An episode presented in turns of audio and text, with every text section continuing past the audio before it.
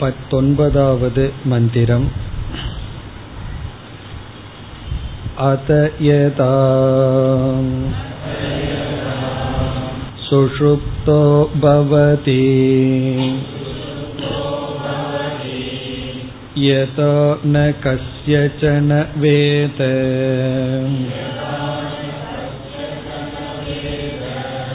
हिता नाम नाड्यः द्वासप्ततिसहस्राणि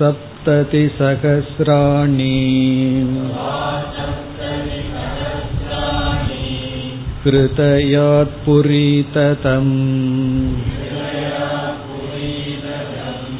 अभिप्रतिष्ठन्ते ताभिः प्रत्यवसृप्य पुरीततिशेते स यथा कुमारो वा महाराजो वा महाब्राह्मणो वा अधिग्रीम् आनन्दस्य गत्वा शयीत एवमेव एष एतच्चेते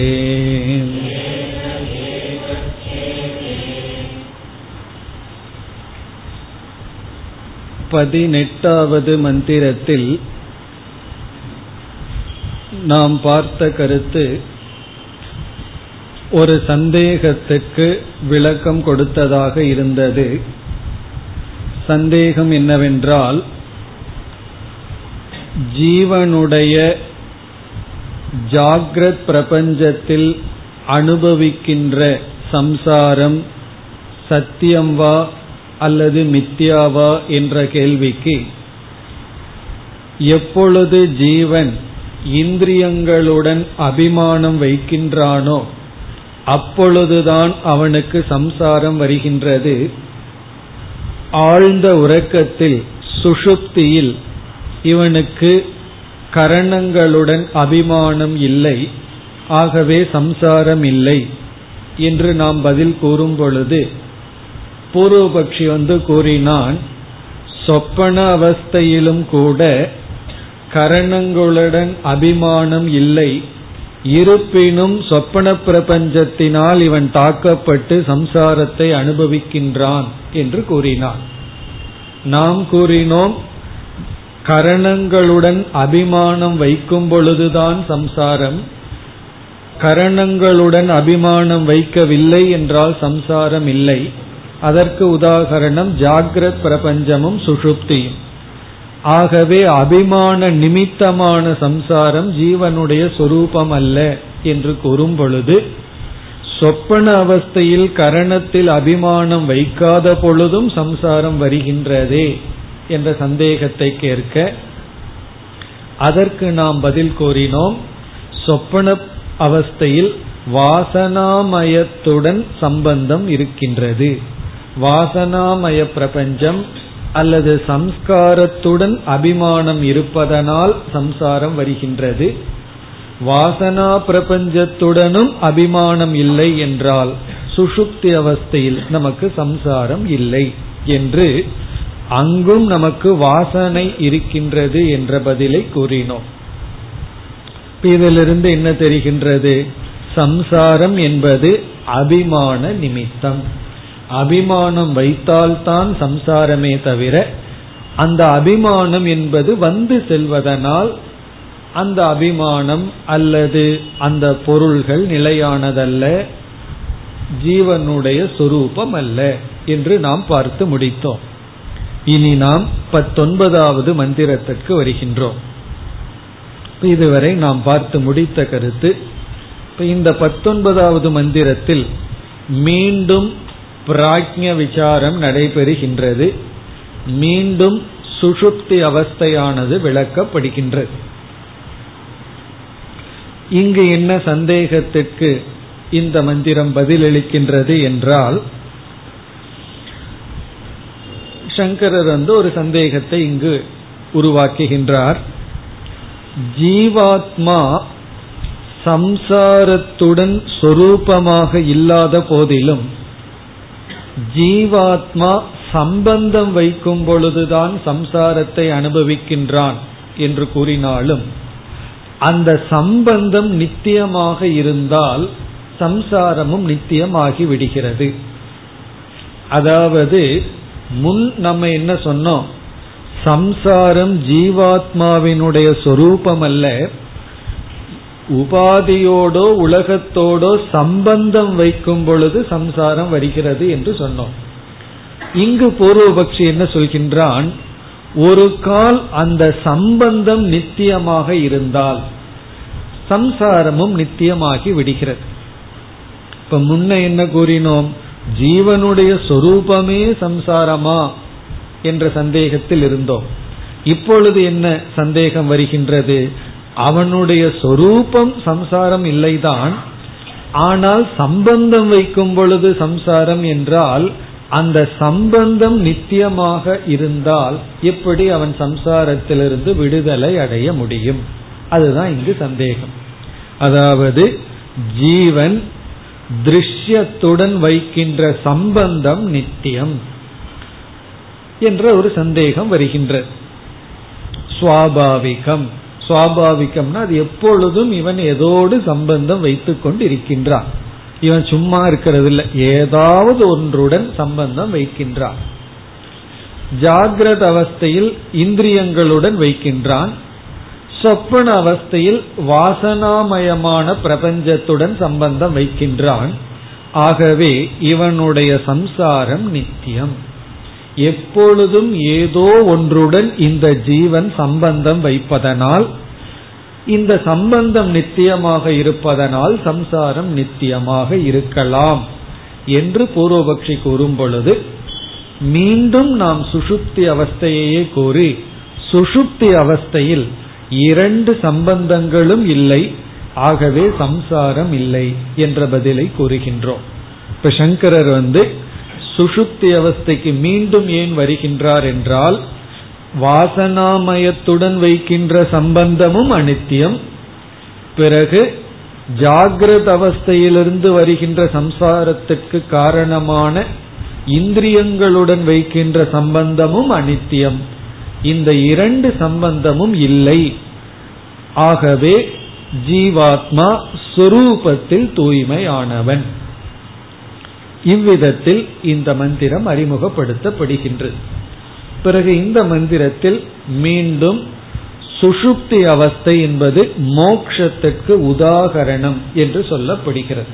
மோக்ஷ சாயா மோக்ஷத்துக்கு ஒரு எக்ஸாம்பிள் வேண்டும் என்றால் அது சுஷுப்தி அவஸ்தை. அந்த கருத்தும் கூறப்படுகின்றது. பிறகு சென்ற மந்திரத்தில் எப்படி சொப்பனம் வருகின்றது என்ற விசாரம் கூறப்பட்டது. இந்த மந்திரத்தில் எப்படி சுஷுப்தி வருகின்றது என்ற கருத்தும் கூறப்படுகின்றது. இப்ப இந்த மந்திரத்தில் வருகின்ற கருத்துக்கள் ஒன்று சுஷுப்தி அவஸ்தையில் எந்த சம்பந்தமும் இல்லை. ஆகவே ஜீவன் சம்பந்தம் வைப்பது என்பதும் கூட நித்தியமில்லை என்று காட்டப்படுகின்றது. அதனால் ஜீவனுடைய சுத்தத்துவம் சுவாபாவிகம். ஜீவன் தூய்மையாக இருத்தல் என்பது சுவாவம் அதுதான் உண்மையான தன்மை.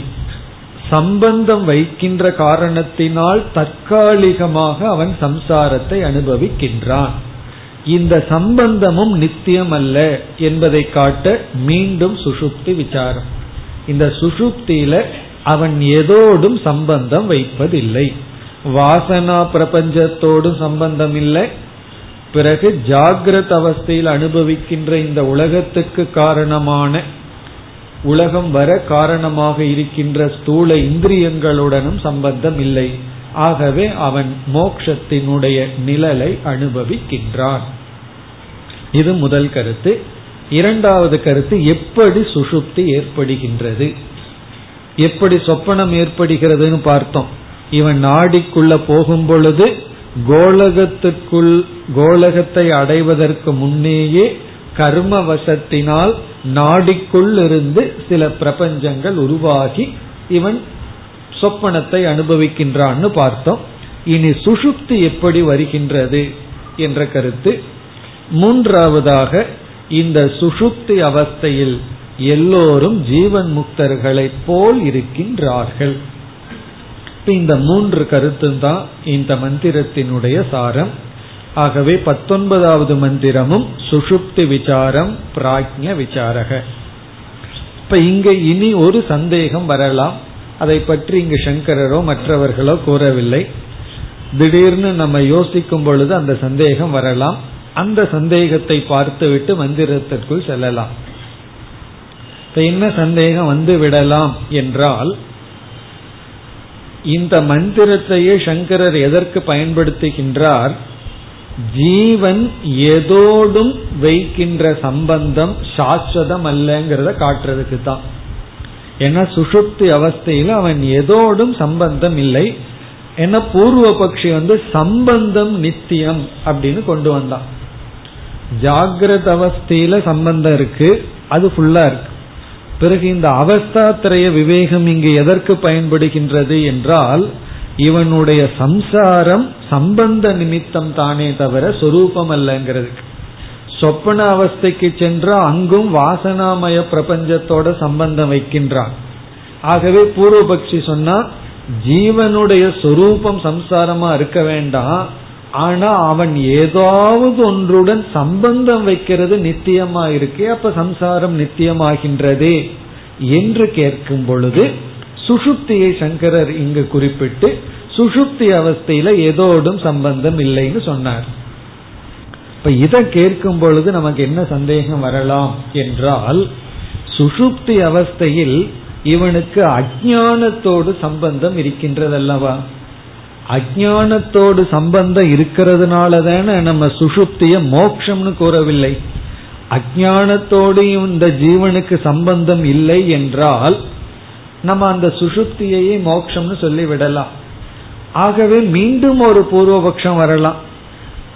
அவன் என்ன சொல்லியிருக்கலாம் என்றால் சரி நீ வந்து வாசனா பிரபஞ்சத்துடனும் இந்திரியங்களுடனும் சம்பந்தம் வந்து போகுதுன்னு சொல்ற இந்த ஜீவனுக்கு அஜானத்தோடு இருக்கிற சம்பந்தம் நித்தியமா இருக்கே.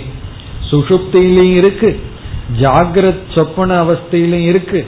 காரணம் என்ன? ஜாகிரத் சொப்பன அவஸ்தையிலும் ஆத்ம அஜானத்தோடு இருக்கான். அதனுடைய விளைவாக அத்தியாசத்துடனும் சேர்ந்திருக்கின்றான்.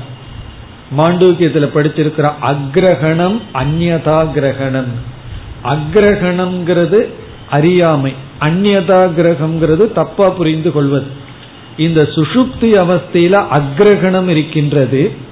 ஜாகிரத் சொப்னத்துல அக்ரகணம் அந்நதா கிரகணமும் இருக்கின்றது. ஆகவே ஒரு சந்தேகம் நமக்கு வருகின்றது. என்ன?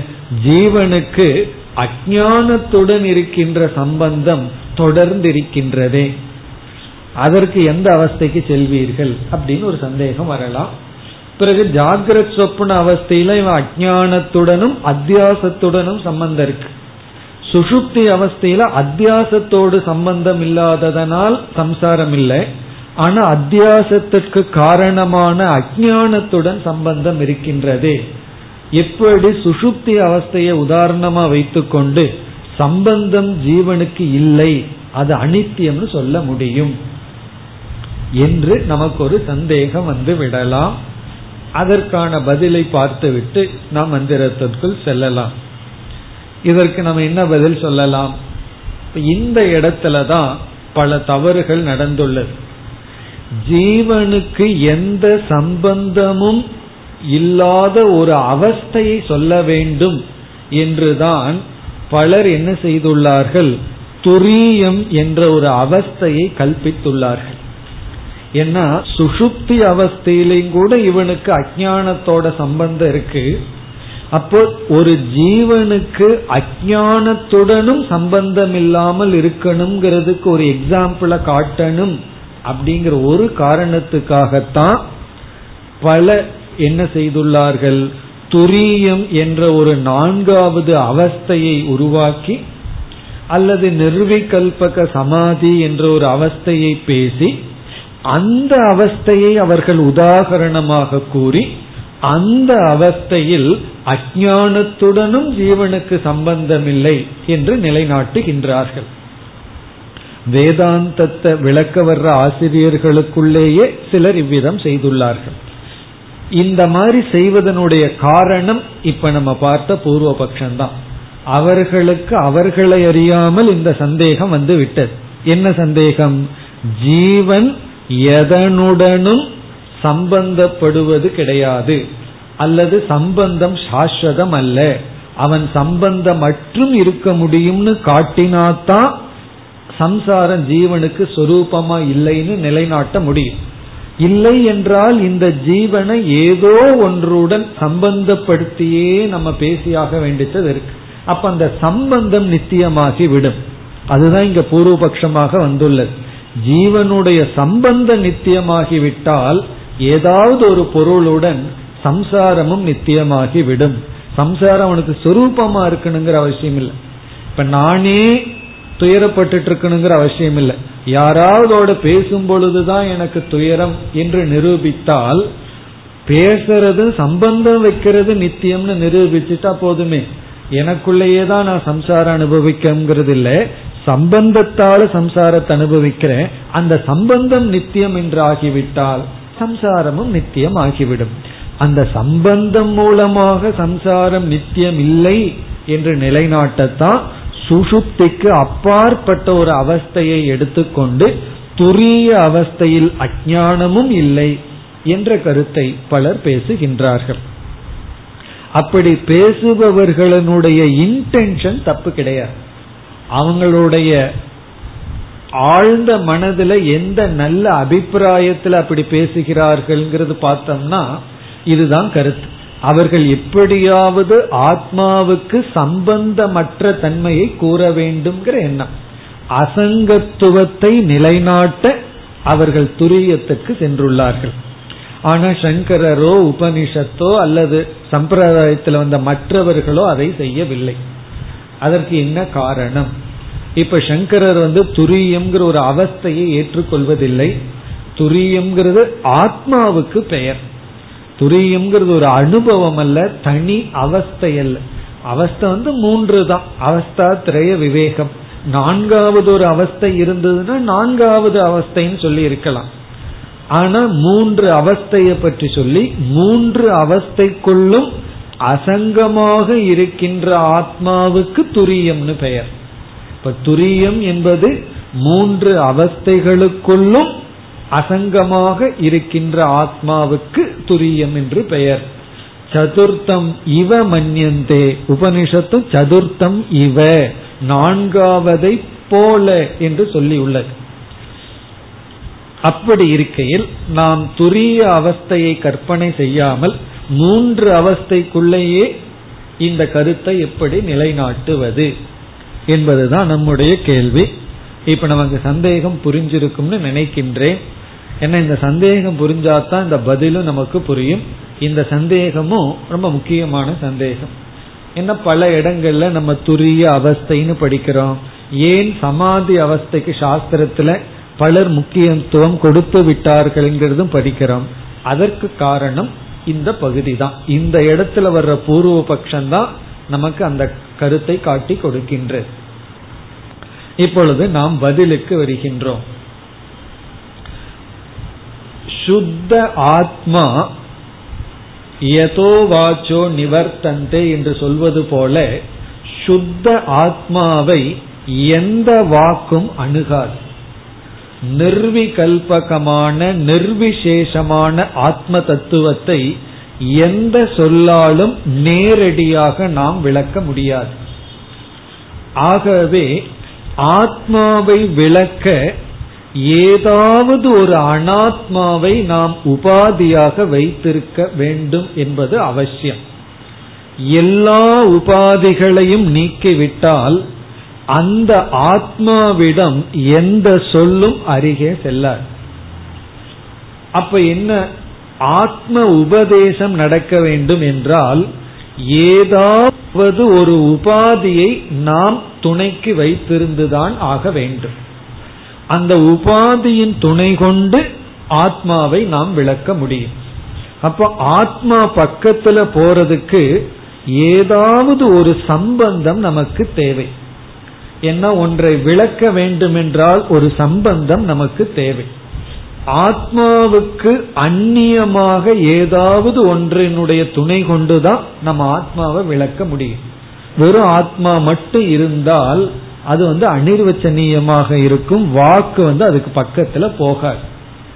இப்ப நம்ம வந்து எந்த ஆத்மாவிடமும் வாக்கும் மனமும் செல்வதில்லையோங்கிற வார்த்தைக்கு அர்த்தம் கொடுக்கணும். அப்படின்னா எப்படி அர்த்தம் கொடுக்கிறோம்? நிர்விசேஷமான உபாதி இல்லாத ஆத்மாவிடம் வாக்கும் மனதும் செல்லாது. பிறகு ஆத்மாவை நாம் விளக்க வேண்டும் என்றால் ஏதாவது ஒரு அவஸ்தாத்திரயமோ பஞ்ச கோஷமோ ஏதாவது உபாதி நமக்கு அவசியம். ஆத்மாவோடு அதை சம்பந்தப்படுத்தித்தான் நம்ம ஆத்மாவிடம் அணுக முடியும் ஆத்மாவை விளக்க முடியும். அப்பொழுது ஒரு சந்தேகம் நமக்கு மீண்டும் வருகின்றது. அப்படி என்றால் ஆத்மாவிடம் ஏதோ ஒன்று சம்பந்தப்பட்டிருக்கின்றதே. எனக்கு அது போதுன்னு பூர்வபக்ஷி சொல்றான். நீ என்ன பதில் சொன்னாலும் எனக்கு என்ன தேவை? ஆத்மாவிடம் ஏதோ ஒன்று சம்பந்தப்பட்டிருக்கின்றதே. அது போதும். அப்பொழுது நாம் பதில் சொல்கின்றோம். இந்த பதில அத்வைதிகள் மட்டும்தான் சொல்கின்றார்கள். மற்றவர்கள் சொல்வதில்லை. அதனாலதான் அவங்க வேற அவஸ்தைகள்லாம் சென்று விட்டார்கள். அவஸ்தையும் படுகிறார்கள். நம்ம என்ன பதில் சொல்றோம்? உண்மைதான். ஆத்மாவிடம் ஏதோ ஒன்று சம்பந்தப்பட்டுள்ளது. அந்த சம்பந்தம் சத்திய மித்யா சம்பந்தம். அந்த ஆத்மாவுக்கும் நாம ஏதோ ஒன்று பக்கத்துல ஆத்மாவுக்கு பக்கத்துல வச்சிருக்கிறோமே அதன் மூலமா ஆத்மாவை விளக்கிறமே அந்த வஸ்துவுக்கும் உள்ள சம்பந்தம் இருக்கே. அது சத்திய மித்தியா சம்பந்தம். சத்திய மித்தியா சம்பந்தம்னா கயிறு பாம்பு சம்பந்தத்தை போல. அப்ப நம்ம என்ன சொல்றோம்? ஆத்மாவிடம் சில பொருள்கள் சம்பந்தம் வச்சிருக்கு. அந்த சம்பந்தம் வந்து ரெண்டு திரவியத்துக்குள்ள சம்பந்தமோ அல்லது ஒரு குணம் ஒரு குணி விசேஷ விசேஷ சம்பந்தமோ அல்ல அது சத்திய மித்யா சம்பந்தம். கயிறு பாம்பு போல உள்ள சம்பந்தம். ஆகவே நம்ம என்ன சொல்றோம்? ஆத்மா பக்கத்துல ஜாகிரத் பிரபஞ்சம் இருந்தாலும் சரி சொப்பன பிரபஞ்சம் இருந்தாலும் சரி அஜானம் இருந்தாலும் சரி இது இருக்கும் பொழுதே ஆத்மா அசங்கம்.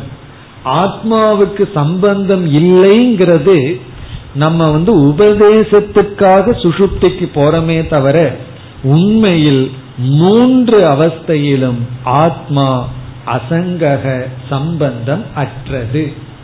சுஷுப்தி அவஸ்தைக்கு போய்தான் ஆத்மா சம்பந்தமற்றதுன்னு புரிஞ்சுக்க வேண்டிய அவசியம் இல்லை நம்ம வந்து விளக்குவதற்காக ஒரு உதாகரணத்துக்காக சொல்றமே தவிர உண்மையில் ஜாகிரத அவஸ்தையிலும் கூட ஆத்மா எதனோடும் சம்பந்தம் அற்றது சொப்பன அவஸ்தையிலும் சரி சுஷுப்தி அவஸ்தையிலும் சரி எதனோடும் சம்பந்தம் இல்லை. இப்ப ஞானியத்தான் நம்ம உதாரணமா சொல்லணும். அதாவது அஜானத்தோடும் சம்பந்தம் இல்லை அப்படிங்கிறதுக்கு சுஷுப்தி அவஸ்தைக்கு போறதுக்கு பதிலா நம்ம ஞானியினுடைய மனம் அப்படின்னு நம்ம பதில் சொல்கின்றோம்.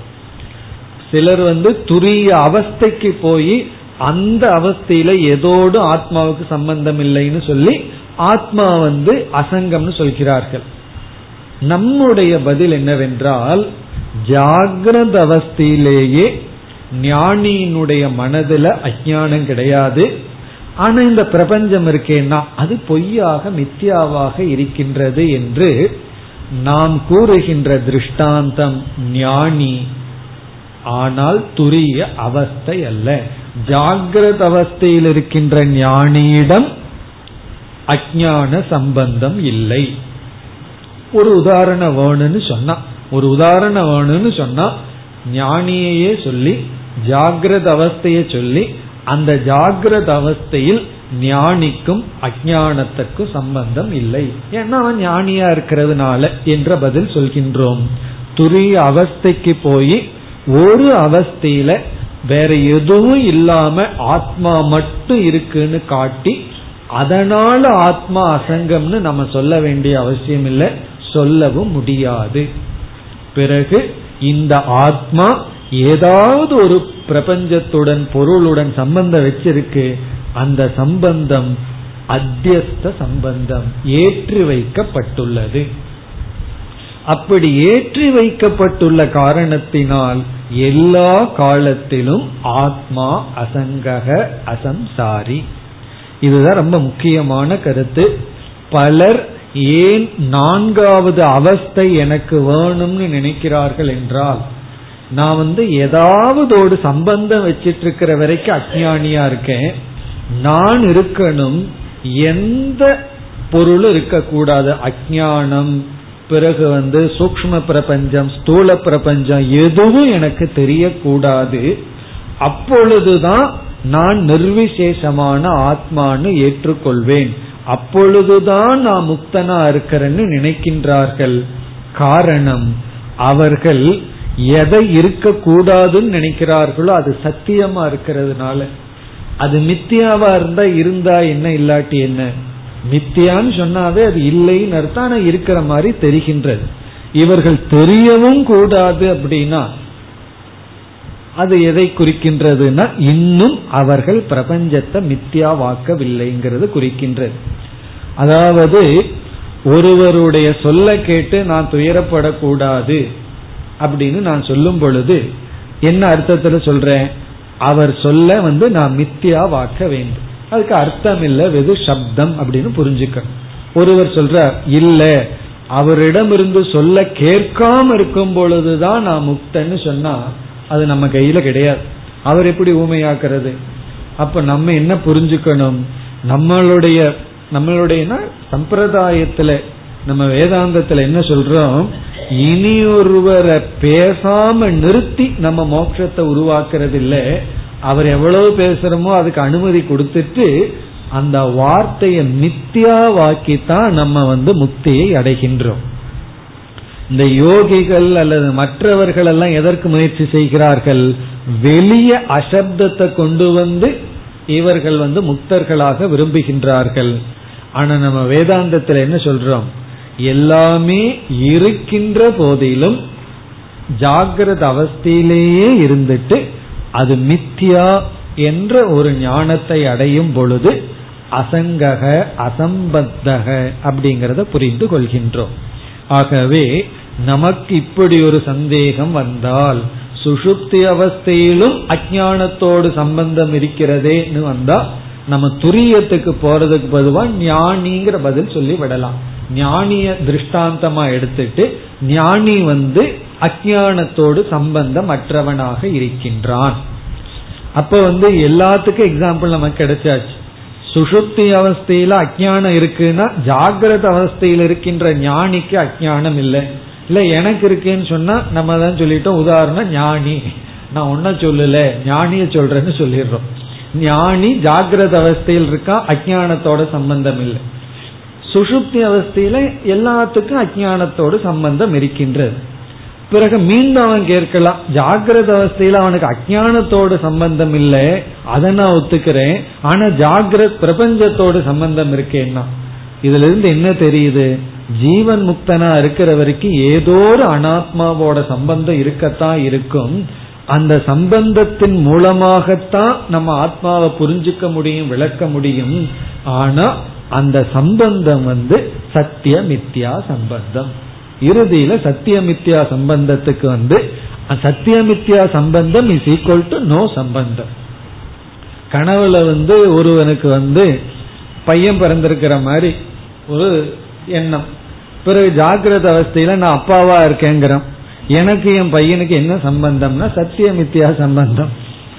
என்ன சம்பந்தம்னா இவன் ஒரு கற்பனை பண்ணி வச்சிருக்கான் அவ்வளவுதான். அப்படி ஜாகிரத் பிரபஞ்சத்தில் ஞானி இருக்கின்றான். அவனுக்கு அஜானத்தோடு சம்பந்தம் இல்லை பிறகு ஜாகிரத் பிரபஞ்சத்தோடு சம்பந்தம் இருக்கின்றது என்றால் அது மித்தியா. இப்ப இறுதியில நம்ம என்ன பதில் சொல்கின்றோம்? சத்திய மித்தியாவை கொண்டு வந்து பதில் கூறுகின்றோம். இனி நாம் மந்திரத்திற்கு செல்ல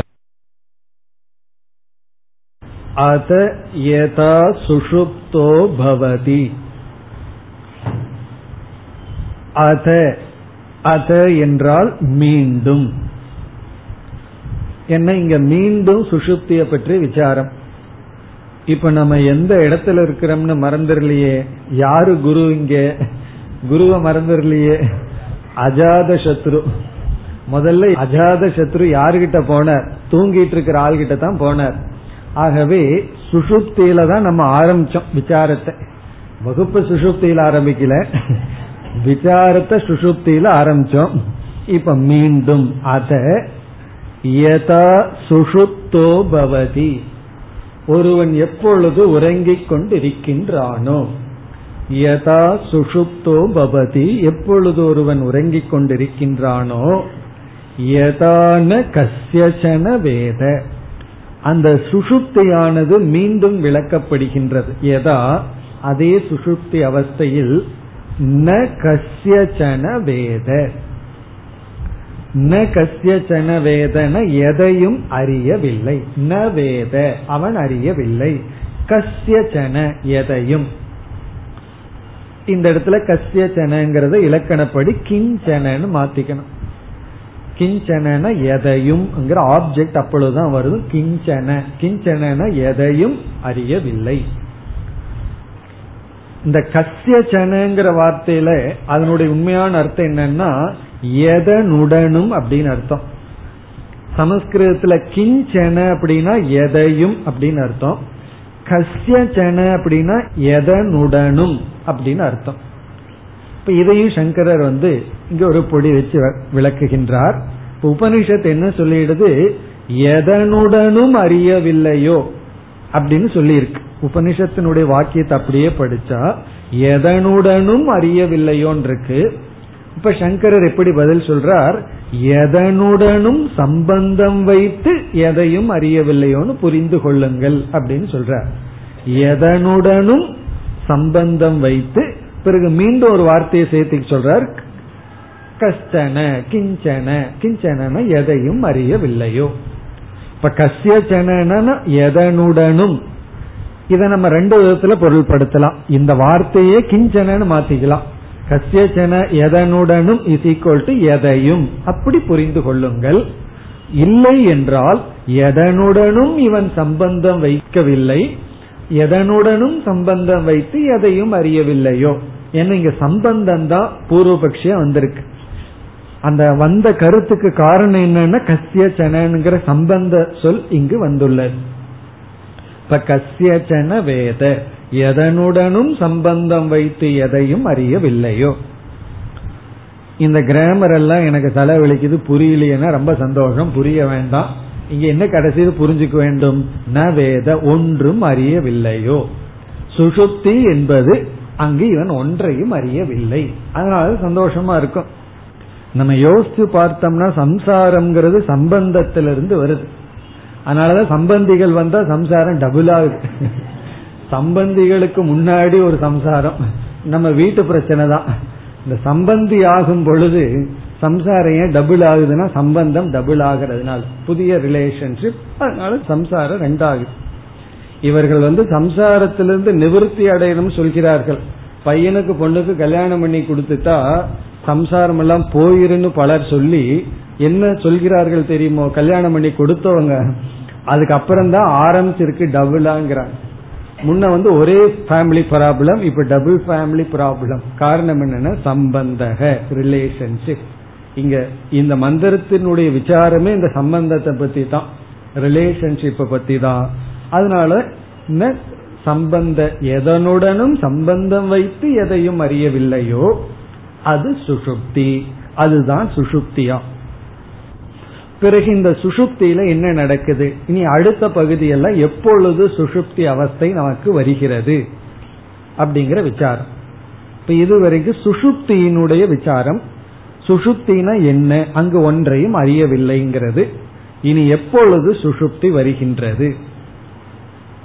அதாவது நம்முடைய நாடிகள் எழுபத்தி இரண்டு ஆயிரம் நாடிகள் இருக்கான் நமக்குள்ள?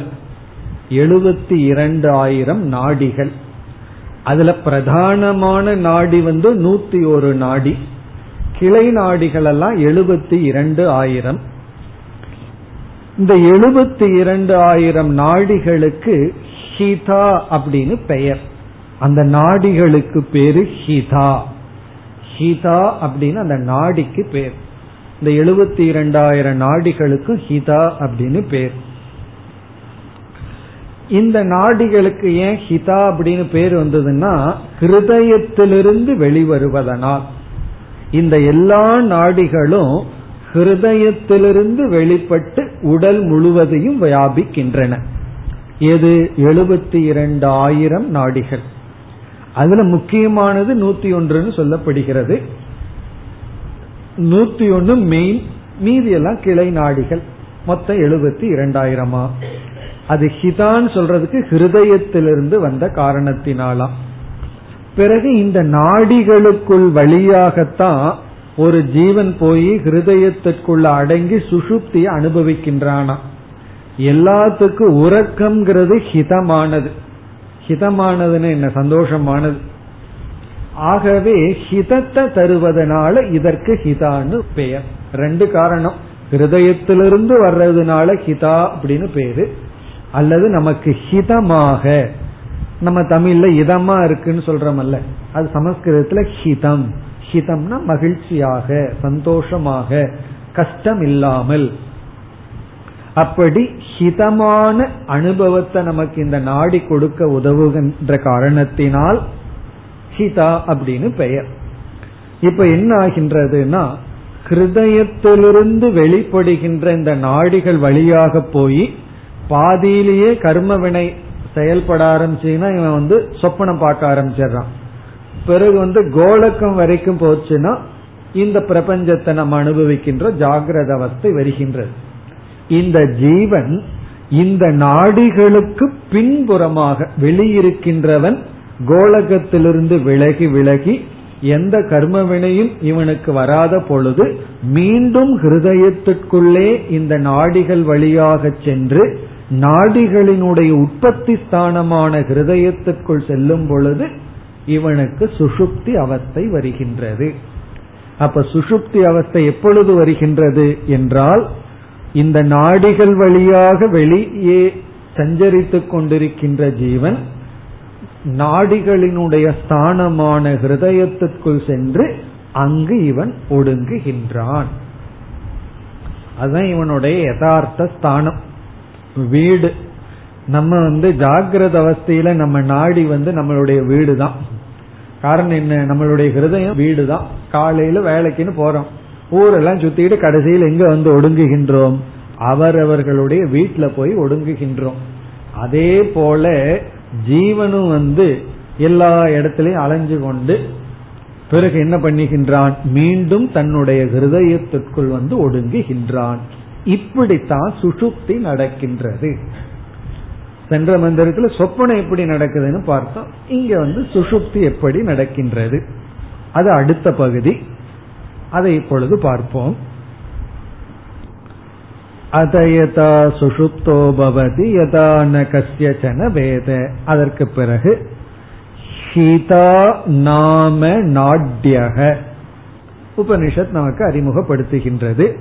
ஹிதா நாம நாட்யக. ஹிதா நாம என்று அழைக்கின்ற நாட்யக நாடிகள் இருக்கின்றன. இந்த நாடிக்கு பேரு ஹிதா.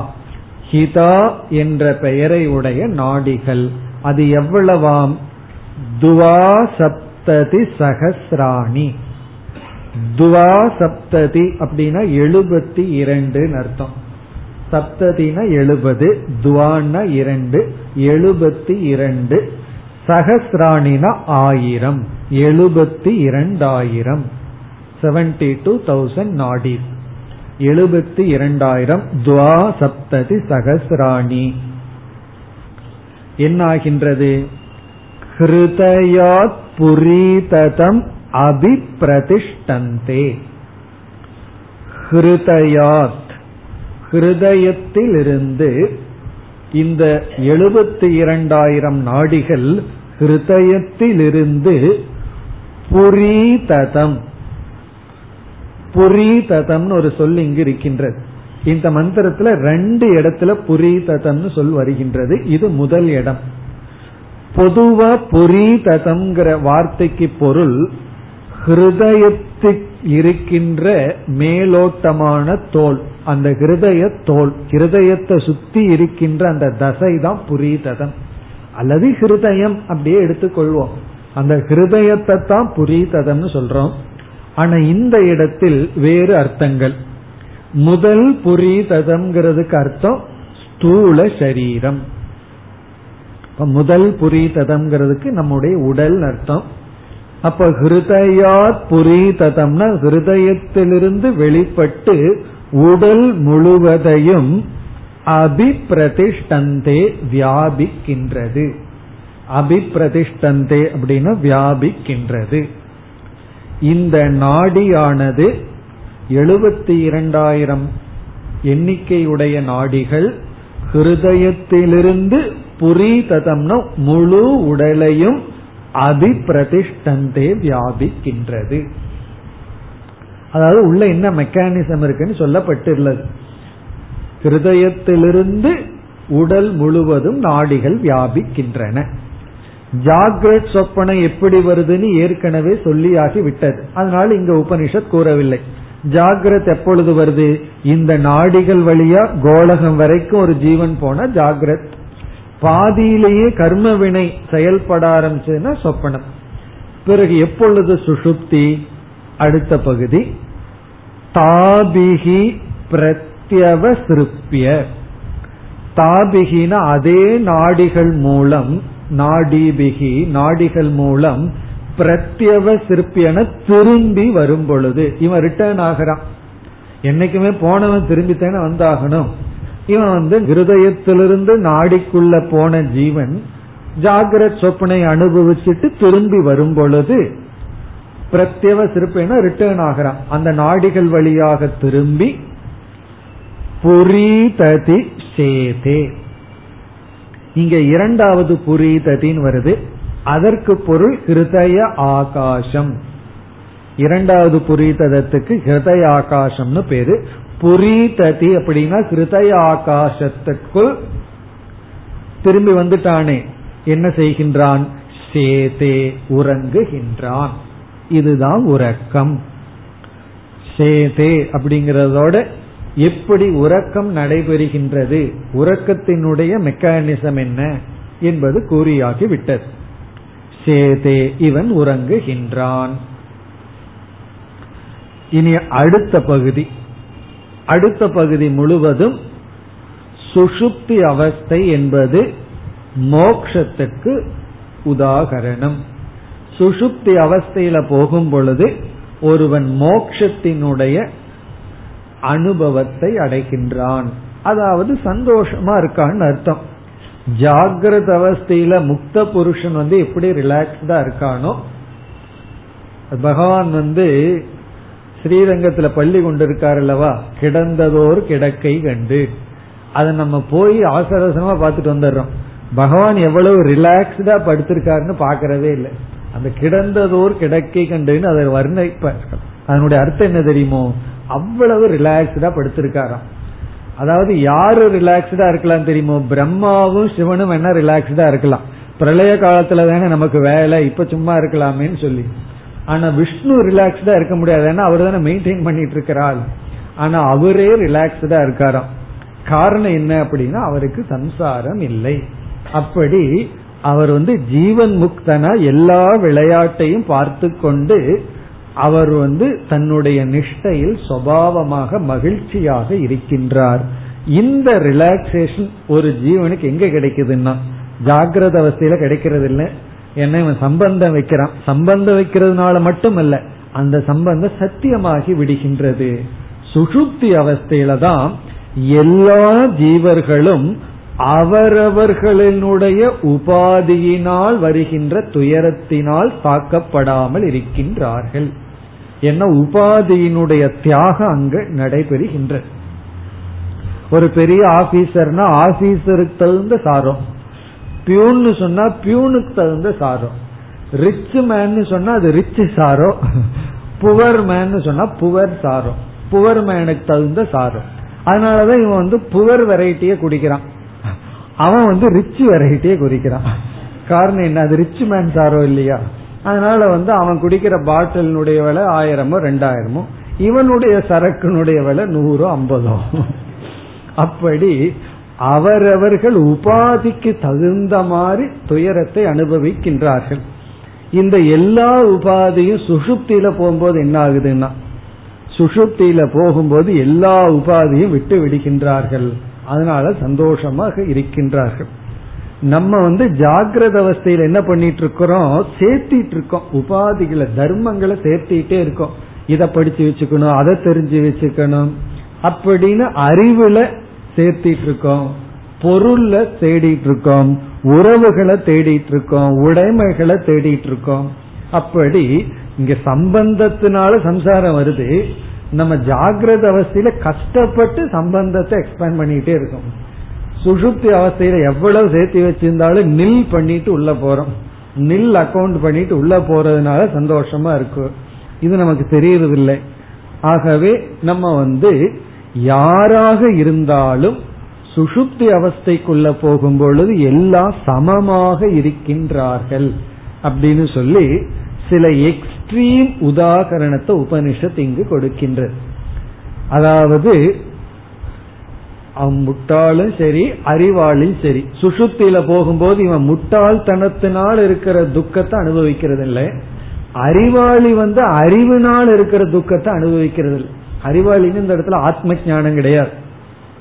அனாத்ம ஞானம் தான் அறிவாளிக்கும் துக்கம் இருக்கு. என்ன தெரியுமோ? என்னை விட அவன் படிச்சிருக்கானோ? எனக்கு மேல இவன் வந்து ஏதாவது தெரிஞ்சுட்டா என்ன பண்றது? எனக்கு மேல வந்து என்னுடைய அறிவை கொஸ்டின் பண்ணிட்டான்னு என்ன பண்றது? இந்த அறிவை பாதுகாத்துக்கணுங்கிற பயம். அதனால அறிவாளிக்கு வாதி பயம்னு பர்தகிரி சொல்ற அறிவாளிக்கு வந்து தனக்கு வாதம் பண்ற இனி ஒரு ஆள் வந்துருவானோன்னு ஒரு பயம். இப்ப அறிவாளி முட்டாளோடு இருக்கிறவரையும் சந்தோஷமா இருப்பான்.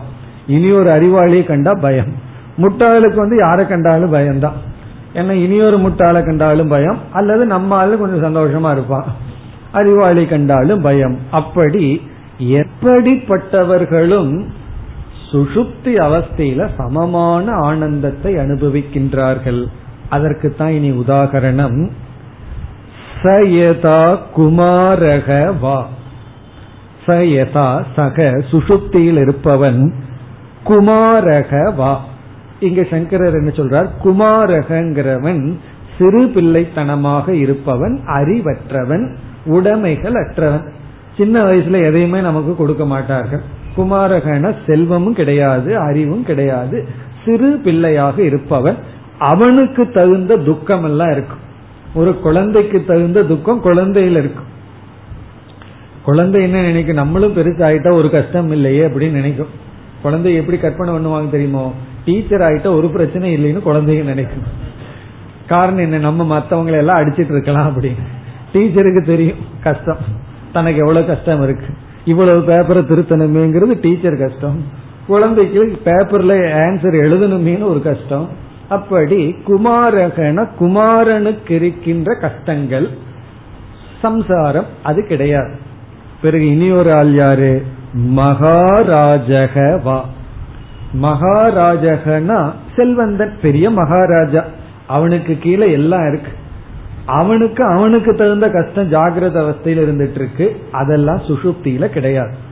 அப்போ செல்வத்துல மேம்பட்டு இருப்பவன் அல்லது மகா தரித்திரகவா அதை சேர்த்துக்கணும். செல்வம் இல்லாது இருப்பவன் தரித்திரனா இருந்தா அதற்கு தகுந்த சுகதுக்கம். செல்வந்தனா இருந்தா அதற்கு தகுந்த சுகதுக்கம். இனி அடுத்த சொல் மகா பிராமணக வா இதற்கு சங்கரர் வந்து பண்டிதகன் எடுத்துக்கொள்கின்றார். மகா பிராமணகன பண்டிதன். ரொம்ப படிச்சிருக்கான்.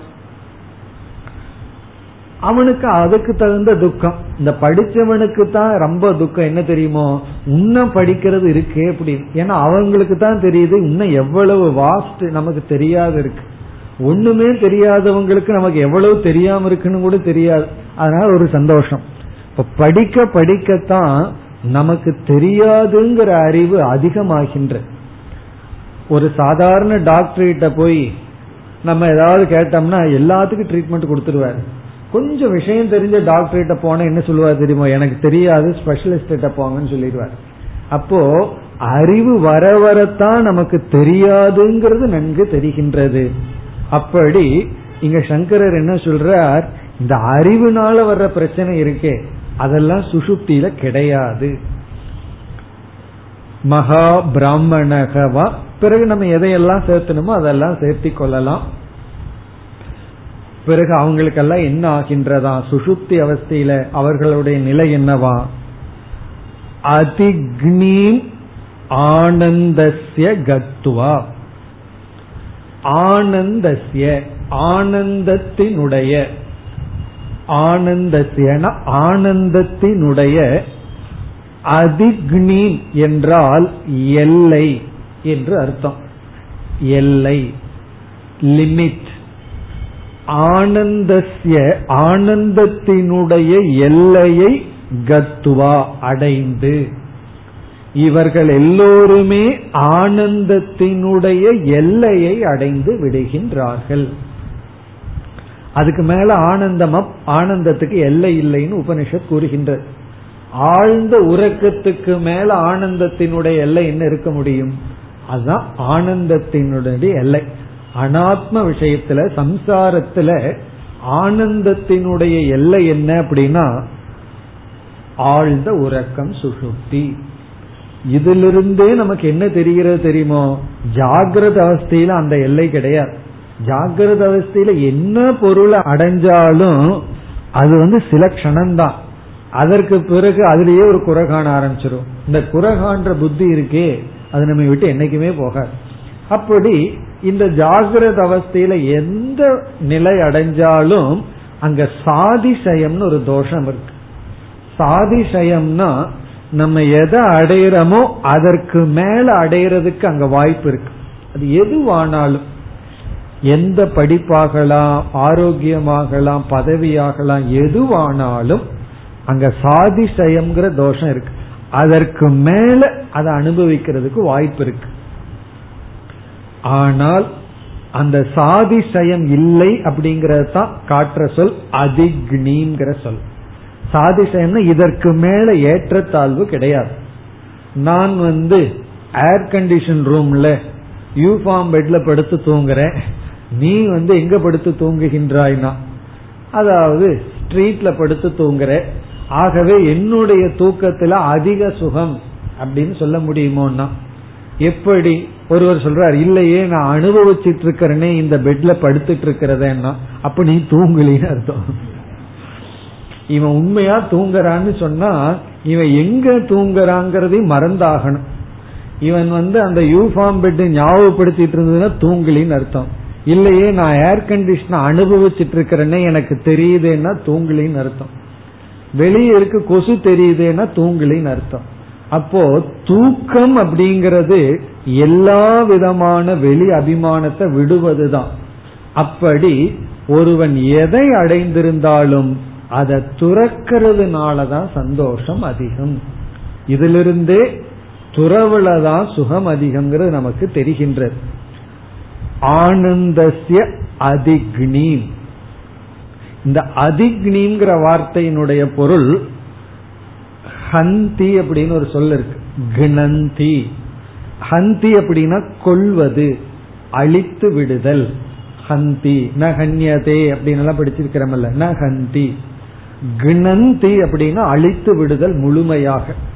எதை அப்படின்னு சொன்னா துக்கம் அசேஷேன துக்கம் கிணந்தி இது அதிக்னி முழுமையாக துயரத்தை ஒருவன் அறுத்து விடுகின்றான் கொன்று விடுகின்றான். முழுமையாக அசேஷேன துக்கம் ஹந்தி. அசேஷேன முழுமையாக துக்கத்தை அறுத்து விடுகிறான் இது அதிங்கிறது முழுமையாக அப்படின்னா அழித்து விடுகின்றான். அதிக்னீம்னா துக்கத்தை அழித்த இடம் ஆனந்தத்தினுடைய எல்லை லிமிட் ஆஃப் ஆனந்தா. கத்துவா. அதை அடைந்து ஆனந்தத்தினுடைய எல்லையை அடைந்து சயீத. ஒருவன் உறங்கிக் கொண்டு இருக்கின்றான். சயீதன ஒருவன் உறங்குகின்றான். இப்ப இந்த பகுதியை வந்து சங்கரர் எப்படி அறிமுகப்படுத்துகின்றார்? மோக்ஷந்தான் எது? சுஷுப்தி. பிறகு வந்து ஒரு பூர்வபக்ஷி வந்துடுறான் மோக்ஷந்தான் சுஷுப்தினா பேசாம தூங்கிட்டே இருக்கலாமேனா பிறகு உதாரணம் சொல்றார் இது உதாகரணம். காரணம் என்னன்னா திருஷ்டாந்தத்துக்கும் தாஷ்டாந்தத்துக்கும் வித்தியாசம் இருக்கணும். இத போல அதுன்னு சொன்னா ஒற்றுமை இருக்கணும் வேற்றுமை இருக்கணும். அதனாலதான் உதாகரணம்னே சொல்லப்படுது. இப்ப இங்க ஒற்றுமையை நீ பாரு வேற்றுமையும் இருக்கின்றது. அந்த வேற்றுமை என்னன்னா இவன் மீண்டும் சம்சாரியாக வருகின்றான். மோட்சத்தை ஞானத்தின் மூலமாக அடைந்தால் அவன் மீண்டும் சம்சாரியாக வருவதில்லை. மோக்ஷங்கிற தாஷ்டாந்திகத்தை ஞானத்துல ஒருவன் அடைகின்றான் அதனால மீண்டும் அவன் சம்சாரத்திற்குள் வருவதில்லை. இது கர்ம பலனினால் மோக்ஷத்தினுடைய உதாகரணத்தை திருஷ்டாந்தத்தை அடைகின்றான். மீண்டும் கர்ம பலனினால் வெளியே வருகின்றான். இனி கடைசி பகுதி முடிவுரை. ஏவம் ஏவ ஏஷக ஏதத் இவ்விதம்தான் ஒருவன் உறக்கத்தை அனுபவிக்கின்றான். இதுதான் உறக்கத்தை பற்றிய விசாரம். ஏவமேவனா இதுதான் உறக்கத்தை பற்றிய சுசுப்தி விசாரம். ஏஷக ஏஷகன பிராஜ்யக ஏதத் சேதே. இங்க ஏதத்னா இவ்விதமாக சேதே உறங்குகின்றான்.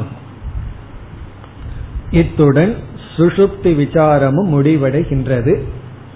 இந்த அத்தியாயத்தில் அல்லது இந்த உபனிஷத்திலேயே மிக ஒரு முக்கியமான ஒரு மந்திரம் அது அடுத்த இருபதாவது மந்திரம். அந்த இருபதாவது மந்திரத்தில் முக்கியமான சில கருத்துக்கள் வர இருக்கின்றது. அடுத்த வகுப்பில் பார்ப்போம். ஓம் போர் நமத போர்